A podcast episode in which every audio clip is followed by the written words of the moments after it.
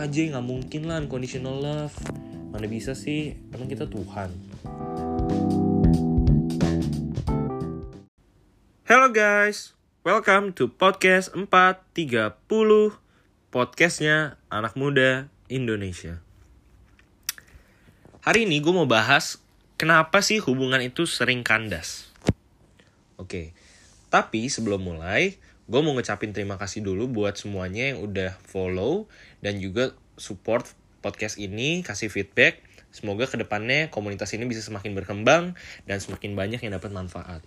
Kalau ada kritik dan saran, bisa langsung DM gue di @jonathan_marcelius. Selamat mendengarkan. Nah, jadi gue mau berangkat dulu dari sebuah konsep bahwa kita itu adalah makhluk sosial gue berharap kalian semua setuju dulu ya tentang hal itu. Kita nggak bisa hidup tanpa orang lain. Nah, sekitar akhir tahun lalu, kalau lu sempat follow di Instagram, gue itu sempat sharing soal buku terakhir yang gue baca di tahun 2019. Nah, judulnya itu adalah The Courage to be Disliked. Nah, penulisnya itu orang Jepang namanya Ichiro Kishimi dan Fumitake Koga. Nah jadi gue lagi jalan-jalan ke Jepang, gue jalan ke salah satu toko bukunya, terus gue memang udah berencana sih dari Jakarta kayak, ah gue mau beli ah salah satu buku Jepang di sono kayak gitu, yang ditranslate ke bahasa Inggris. Nah ketemulah nih buku ini, ditulis 3 million copies sold worldwide, gue pikir kayak yaudah menarik gue beli kayak gitu.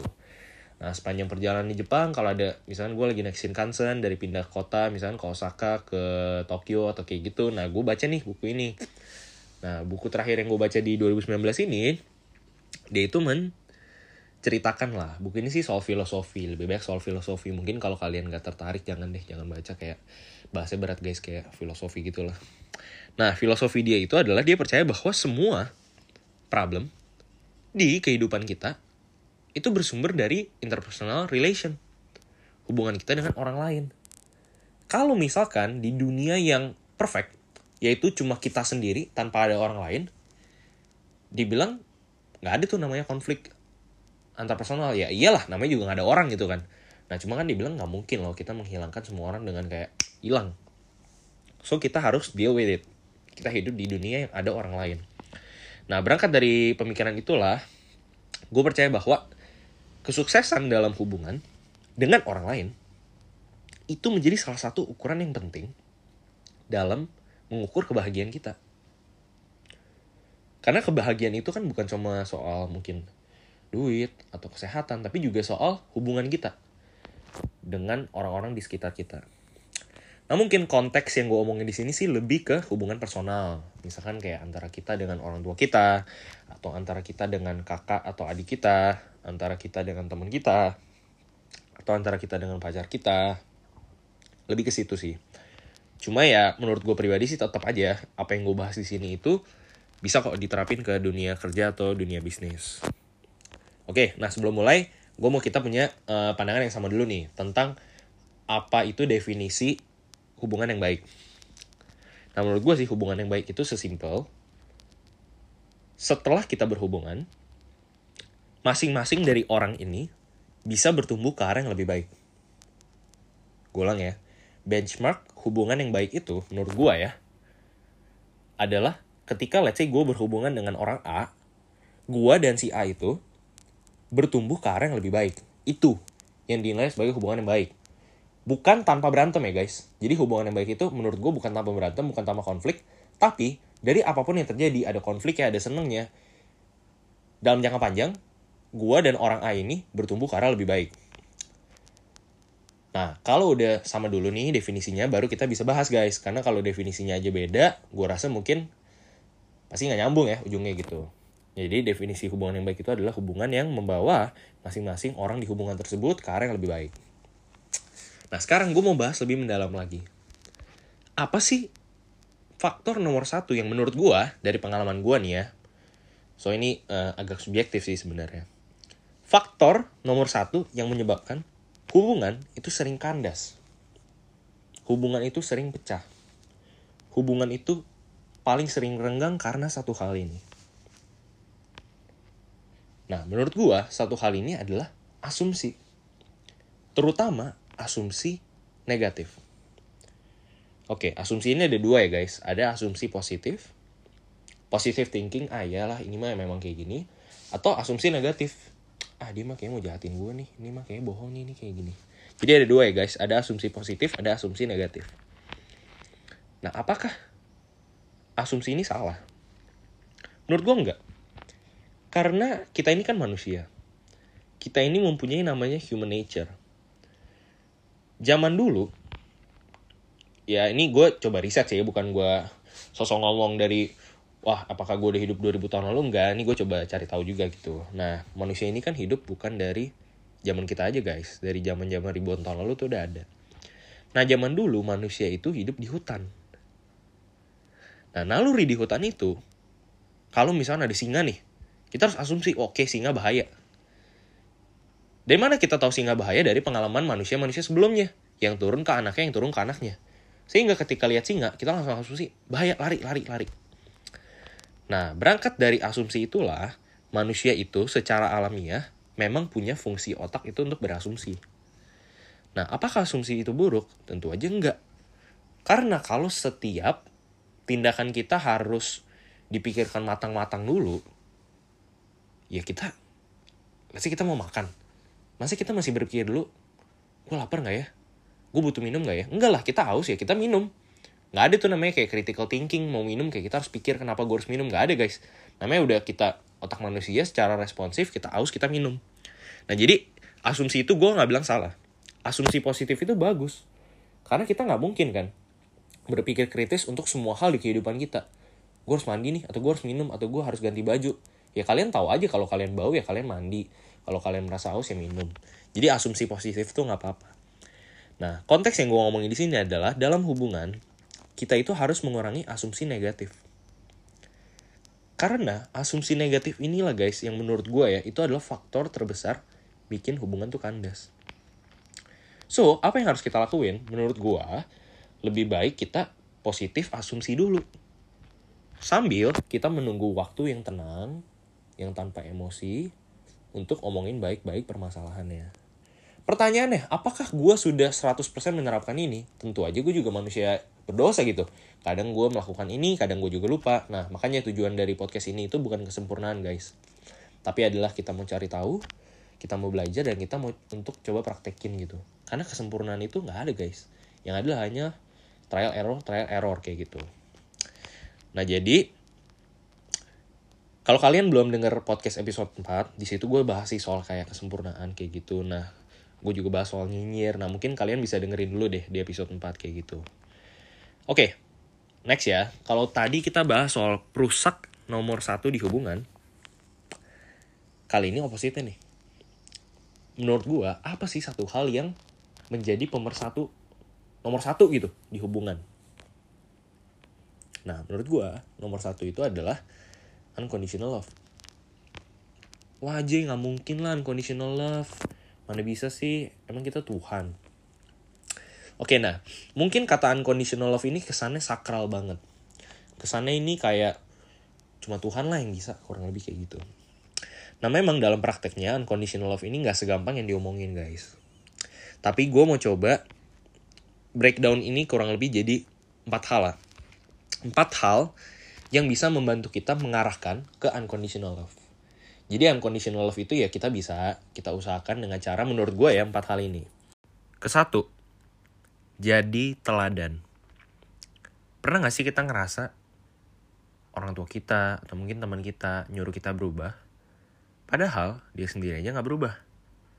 Nah, menurut gue, supaya hubungan itu tetap lengket, tetap bersatu, kita itu harus jadi teladan dibandingkan kita nyuruh orang berubah. Oke, kita boleh ingetin orang yang kita sayang itu untuk berubah. Tapi kalau kitanya sendiri aja gak jadi teladan, gimana kita berharap orang lain mau berubah. Jadi poin pertama itu adalah coba untuk jadi teladan dulu dan sambil ngomongin juga ya kalau memang orang itu melakukan hal yang negatif. Nah, itu yang pertama. Nah, yang kedua itu adalah have less expectation. Jadi ya maksudnya lu gak usah berharap tinggi-tinggi gitu loh. Nah, ketika kita berharap tinggi-tinggi, biasanya itu kita berharap orang itu untuk mengikuti kehendak kita atau berubah. Nah, kalau kita mau hubungan kita itu baik-baik aja, kita mau saling mengerti, memang sih kesannya too good to be true. Ya kali masa kalau orang salah kita terima gitu aja gitu ya sebenarnya nggak gitu guys sebenarnya ya kita tetap mencoba untuk kasih tahu menjadi teladan tapi kita nggak usah berharap terlalu tinggi. Karena dengan berharap terlalu tinggi biasanya kita kecewa dan kita jadi emosi kita jadi luapin yang mungkin ketika kita luapin emosi itu kita menyakiti perasaan orang yang kita sayangin nih. Jadi ya nggak usah berekspektasi terlalu tinggi bahwa orang ini akan berubah gitu loh. Ya kita bantu dalam doa aja kayak gitu. Ketiga itu adalah be forgiving.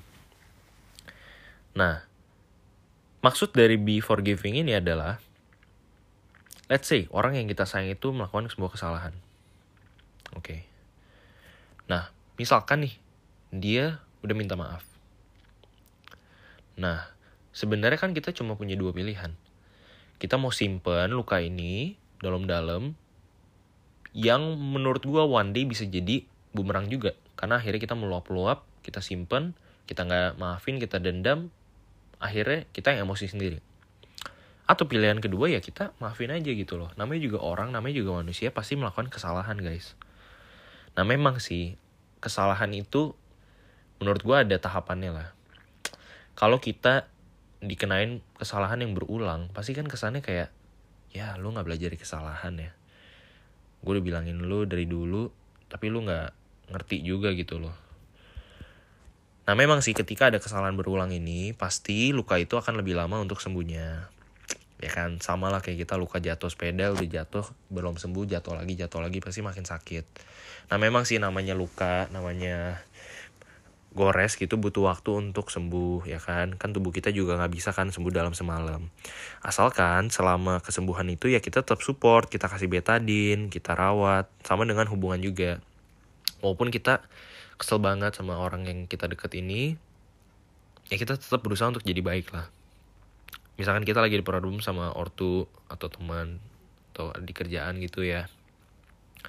Cobalah kita maafin dulu. Kita coba ngertiin dulu. Mungkin dia melakukan itu karena dia juga lagi sedih dia juga lagi kecewa makanya dia marah ke kita makanya dia emosi ke kita gitu. Nah yang keempat itu adalah jangan nunggu mereka mulai duluan. Tapi kita mulai duluan. Contoh misalkan kalian berantem. Kalau kalian saling nunggu nungguan siapa yang mau minta maaf nah kita tuh harus mulai dari diri sendiri gitu tunggu kita tenang kita nggak emosi jangan asumsi ya kita minta maaf duluan lah nggak tau nggak ada ruginya kan kayak ya udahlah minta maaf gitu loh Nah kalau memang dia belum bisa nerima ya udah kita sabar dulu aja. Nah itu sih empat hal jadi ya menurut gue pertama jadi teladan ya kan nggak usah nyuruh tapi kita jadi teladan. Kedua itu ya kita nggak usah berekspektasi terlalu tinggi buat orang tuh berubah. Ketika kita jadi teladan konsisten tiap hari lama-lama orang juga ngeliat kok ya dia baik sama gue masa iya sih gue nggak mau baik sama dia kurang lebih kayak gitu. Tapi nggak usah berharap. Ketiga itu ya kita maafin lah orang kalau misalnya orang salah sama kita. Terutama orang yang memang kita sayang ya ya kita maafin lah mungkin dia lagi emosi mungkin dia lagi marah-marah waktu itu nah yang keempat ini ya kita jangan nunggu lah jangan nunggu orang untuk mulai duluan mulai dari diri kita guys mulai dari diri kita maafin lah mereka jadilah teladan kayak gitu nah oke okay. sekarang mungkin coba gue summary kali ya. Kalau di awal tadi gue bahas soal satu hal yang mungkin bisa ngerusak hubungan yaitu asumsi negatif. Dan gue juga sempet share soal apa sih pelengket hubungan nomor satu yaitu ya unconditional love yang kita bisa terapin dengan pacara tadi. Nah sekarang gue pengen kembali ke kehidupan masing-masing kalian. Namanya hubungan itu pasti beda-beda. Hubungan gue dan orang terdekat gue itu pasti beda dengan kalian orang terdekat kalian so please jangan terima sharing gue ini mentah-mentah karena kunci dari podcast ini adalah sebagai gue pengen kalian tuh check up di mana sih hubungan kalian sekarang sama ortu, sama teman, sama sahabat, sama pacar, sama partner bisnis, di mana guys? Renggangnya di mana kayak gitu? Apakah ada yang berjalan baik? Apakah ada yang berjalan kurang baik? Apakah hubungan kalian itu membantu kalian masing-masing yang berada di hubungan tersebut karena lebih baik? Atau malah menghambat kalian? Atau yang sering dibilang toxic? Nah, coba deh mulai pikirin apa sih satu hal perusak dalam hubungan kalian. Kalau dalam konteks gue itu memang asumsi. Nah nggak tahu, kalian coba aja cek apa sih sebenarnya penyebab orang tuh kesel sama gue, orang berantem sama gue. Nah mungkin itu bisa jadi faktor yang lu bisa perbaiki. Nah kedua itu apa sih yang membuat orang tuh seneng, orang mau deket lu. Nah coba lu cek lagi, pikirin deh satu hal pemersatu hubungan. Nah dalam konteks gue itu adalah unconditional. Lu terima aja teman lu, lu nggak usah ekspektasi dia jadi gimana-gimana.